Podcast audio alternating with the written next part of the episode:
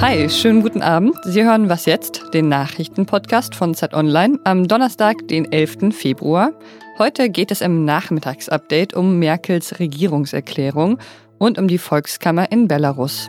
Ich bin Pia Rauschenberger und der Redaktionsschluss für diesen Podcast ist 16 Uhr.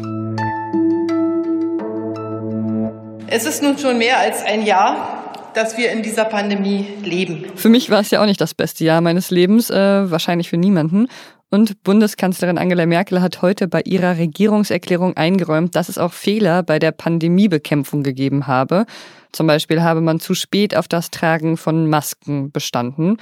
Die Regierungserklärung der Bundeskanzlerin heute verbreitete aber vor allem auch wieder diese eine Botschaft. Leider ist noch nicht die Zeit für Entwarnungen gekommen. Mein Ziel ist, dass wir eben die neue Welle, die kommen könnte, wenn das neue Virus Oberhand gewinnt, dass wir der keinen Raum geben und nicht wieder einen solchen exponentiellen Anstieg von Fallzahlen haben?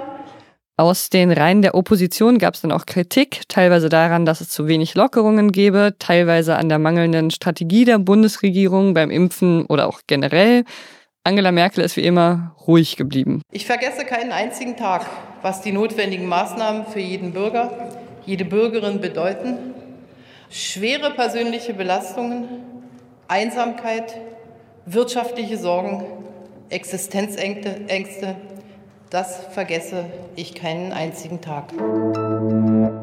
Seit einem halben Jahr schon gehen regelmäßig tausende Menschen in Belarus auf die Straße. Ziemlich viele sind schon inhaftiert worden. Aus den Gefängnissen gibt es brutale Berichte von Gewalt gegenüber den Protestierenden. Ja, die Proteste sind inzwischen nicht mehr so groß wie noch vor ein paar Monaten. Einige Oppositionelle haben auch schon das Land verlassen. Aber es gibt immer noch Menschen, die trotz der Unterdrückung auf die Straße gehen, regelmäßig.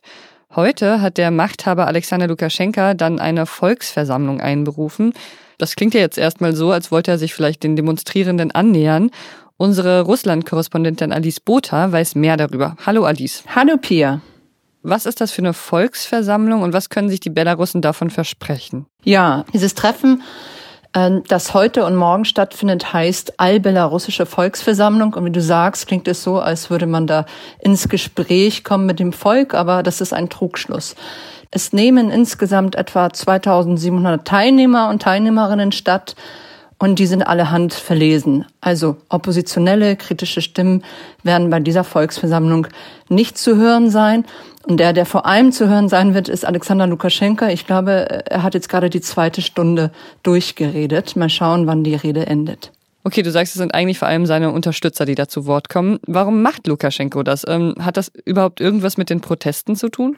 Es hat ganz sicher etwas zu tun mit den Protesten. Er hat diese allbelarussische Volksversammlung im August angekündigt und das war eine dieser Ankündigungen, die im Prinzip so etwas wie ein Einlenken simulieren sollte. Aber faktisch ist das einfach eine große Alexander Lukaschenko-Show. Er nutzt sie, um seine Legitimität unter Beweis zu stellen, um zu zeigen, dass man vereint hier an der Zukunft von Belarus arbeitet.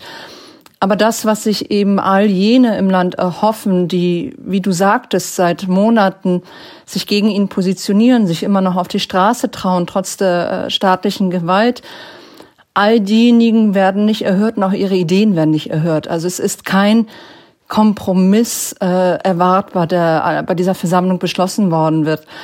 Die Publizistin Irina Halip hat das einmal ganz schön Infospam genannt. Das heißt, du machst irrsinnig viele Vorschläge, Du verschiebst dich ständig wieder und wieder und wieder, so dass man irgendwann mal gar nicht mehr weiß, ähm, was eigentlich noch aktuell ist und was Sache ist. Belarus hat ja neun Millionen Einwohner. Wie viele davon sind denn aktuell eigentlich noch auf Lukaschenkas Seite? Und äh, ja, wie viele lassen sich vielleicht auch einfach blenden von diesem Infospam, wie du es genannt hast? Es ist schwer zu sagen, wie viele Menschen Belarus äh, Alexander Lukaschenko aktiv unterstützen. Ich habe mit äh, seinem Biografen vor kurzem gesprochen er geht davon aus, dass Alexander Lukaschenko momentan vor allem auf den Staatsapparat zurückgreifen kann, also ähm, Sicherheitsapparat, Beamte und dass das nicht mehr als 20 bis 25 Prozent der Wähler und Wählerinnen sind, die ihm jetzt noch die Treue halten würden. Selbst jene, die ihn unterstützt haben früher und sogar vielleicht noch bei den Wahlen, haben sich nach diesen grauenhaften Tagen der Staatsgewalt im August von ihm abgewandt. Damit ist er einfach zu weit gegangen. Warum hält denn dieser Staatsapparat nach wie vor zu ihm? Ich meine, da sind ja auch Menschen als Polizisten vielleicht beschäftigt, die auch Nachbarn haben und dann sehen, dass ganz viele Menschen gegen Lukaschenko sind. Beeinflusst die das gar nicht? Ich glaube, das hat zwei Gründe. Zum einen spielen Überzeugung, persönliche Überzeugung eine Rolle. Die Leute, die in dieser Sondereinheit Omon oder in anderen Sondereinheiten dienen und eben äh, an dieser Gewaltorgie des Staates teilnehmen gegen Demonstranten, sind, denke ich, tatsächlich überzeugt. Sie haben eine starke persönliche Loyalität gegenüber Lukaschenka. Sie glauben, dass was ihnen erzählt wird über die Demonstranten, dass das irgendwelche westlichen Agenten sind, dass sie das Land ins Chaos stürzen wollen. Und diese Überzeugungen werden sicherlich eine große Rolle spielen. Das andere ist aber ein System der Abhängigkeit. Ich habe mit einem Polizisten gesprochen, der seinen Dienst quittiert hat in den ersten Tagen nach der Wahl, weil er diese Gewalt nicht ertragen konnte. Und er erklärte mir, wie das funktioniert.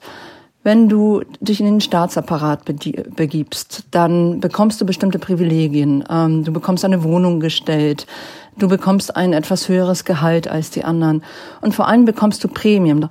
Scheidest du vorher aus dem Staatsdienst aus, dann musst du sie zurückzahlen. Und das ist sehr, sehr viel Geld.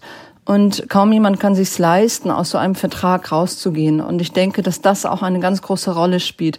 Die persönliche Abhängigkeit von diesem Machtsystem und von diesem Apparat, aus dem man sich nicht so leicht herauslösen kann. Und würdest du sagen, dieses System, was Lukaschenka da aufgebaut hat, das ist so gut ausgefeilt, dass es sich auch über die nächsten Monate hinweg noch halten wird? Zumindest sehen wir nicht, dass es große Risse in diesem System gibt die dazu führen könnten, äh, dass Lukaschenkas Macht wackelt. Svetlana Tichanowskaja, die Herausfordererin, die jetzt in Vilnius lebt, in Litauen, hat immer wieder Amnestie angeboten, hat immer wieder angeboten, dass all jene, die die Seite wechseln, vor Strafverfolgung in einem neuen Belarus geschützt werden. Aber ich sehe nicht, dass sich etwas wirklich wesentlich da verschiebt äh, in diesem Apparat, in den wir aber auch kaum Einblick haben, dass äh, Lukaschenko da bangen muss. Eher im Gegenteil. Das klingt erstmal nicht so hoffnungsvoll. Vielen Dank dir trotzdem, Alice. Sehr gerne. Was noch? Also eine kurze Trauersekunde für Karneval muss schon sein, finde ich weil der heute einfach mal nicht stattfindet. Ja, die einen bedauern es, die anderen sind eher erleichtert. Ich finde es schon schade, dass es dieses Jahr auf jeden Fall nicht möglich ist, zu sehen, wie eine betrunkene Waschmaschine einen betrunkenen Koalabären küsst. Also betrunken wird zum Beispiel heute in Köln wahrscheinlich niemand sein, zumindest nicht auf der Straße. Da ist es nämlich noch bis Aschermittwoch verboten, Alkohol zu trinken. Ja, und auch die Kölner Oberbürgermeisterin Henriette Reker ist natürlich traurig, dass Weiberfastnacht ausfällt. Karneval ist im Kalender. Diese fünfte Jahreszeit gibt es besonders in Köln. Im WDR sagte sie dann noch. Und äh, man kann auch ein Buch über Karneval lesen. Das klingt ja fast wie ein Tipp und ich glaube, ich lese dann auch mal ein Buch darüber, wie es ist, in eine Kneipe zu gehen, vielleicht Bukowski oder so. Vielleicht hilft das ja auch gegen diese akute Kneipensehnsucht. Und das war was jetzt für heute. Schreiben Sie uns, wenn Sie mögen. wasjetzt.zeit.de ist unsere E-Mail-Adresse. Morgen hören Sie hier meine Kollegin Susanne Hangard, die unter anderem über Myanmar spricht. Ich bin Pia Rauschenberger. Machen Sie es gut. Ja, fertig. Fertig genießt?